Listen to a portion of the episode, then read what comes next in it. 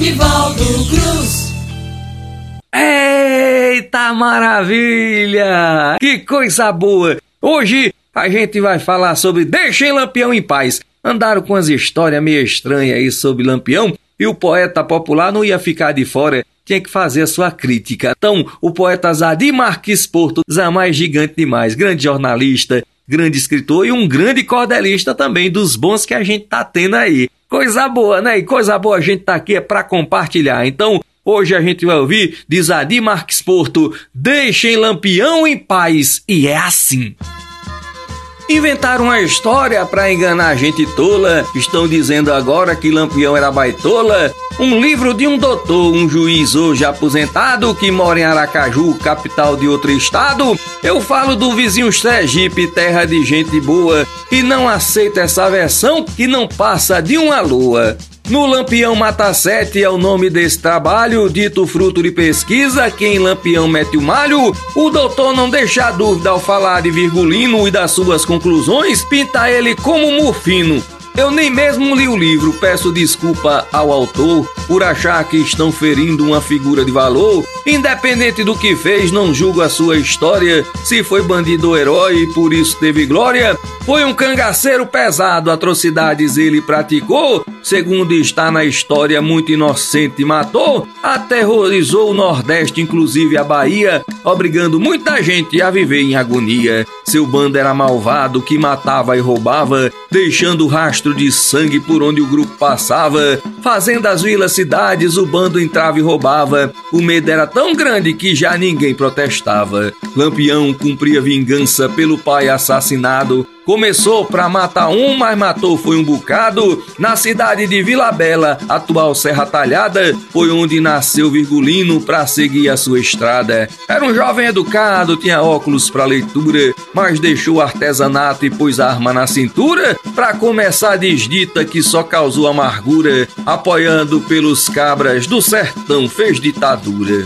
namorada sempre teve, não era homem de andar só. Maria Bonita se apegou e foi o seu grande xodó. Ela enfrentava tudo ao lado de Lampião, fosse amor, fosse bala, fosse chachado baião. Expedita Ferreira Luz, para os dois foi alegria. Filha forte, sadia, bonita como Maria, mas nada mudava a vida do destemido capitão, embrenhado pelos matos, sempre com fuzil na mão. Seu grupo era corajoso e nunca fugia da rinha, mesmo quando a polícia armando emboscada vinha.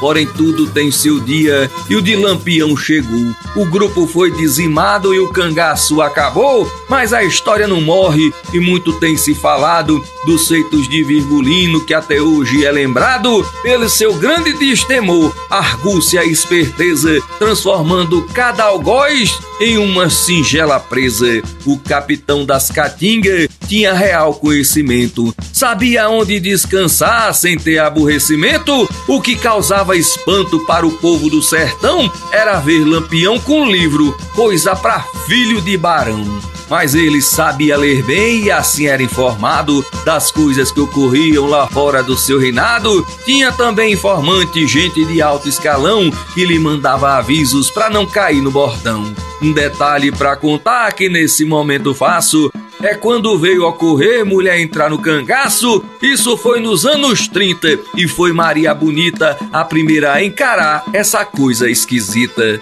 Se apegou a Lampião, mulher corajosa e bela, trocava tiros, lutava, a outra nunca deu trela. O bando era unido, Curisco, Jurema, Juriti, também o Chumbinho, que era apenas um guri, contava 18 anos, mas era cabra valente, também tinha Vicente no voeiro, ia na frente. A saga é muito longa para contar num cordel. É uma coisa bonita e não merece virar fel. A história de Lampião não deve ser alterada. Todo o Brasil conhece como sempre foi contada. Atacar quem já foi da pobre vida terrena não enaltece ninguém. Para mim merece é pena. Lampião tem família que deve ser respeitada. A sua memória também não deve ser ofuscada Se é para vender livro, coisa que não acredito, melhor buscar outro tema que pode ser mais bonito. Doutor, deixe Lampião em paz, que ele já cumpriu sua sina. O seu nome está de fato na cultura nordestina e não existe validade em ofender quem morreu, quem sabe em outro plano o que ele sofre ou sofreu. História é preservação de tudo aquilo que passou. Vamos respeitar Lampião e a sua história, doutor. Pois é, falar de quem morreu é complicado, né? A gente falar de quem não pode se defender é um negócio meio estranho. Eu só, não só conto essas coisas também. Né? Eu acho que quem morreu teve a sua história, teve a sua passagem, deve ser respeitada a memória. Eu, pelo menos eu penso assim e acredito que deva ser assim. É, a gente tá ficando por aqui. Obrigado a você pelo carinho da sua audiência. Obrigado mesmo. E deixa eu dizer, se Deus quiser, sempre guiados pelo Espírito Santo e sob o manto de Nossa Senhora. Semana que vem tamo de volta. Brigadão pelo carinho e não esquece, viva a cultura popular nordestina, viva nós!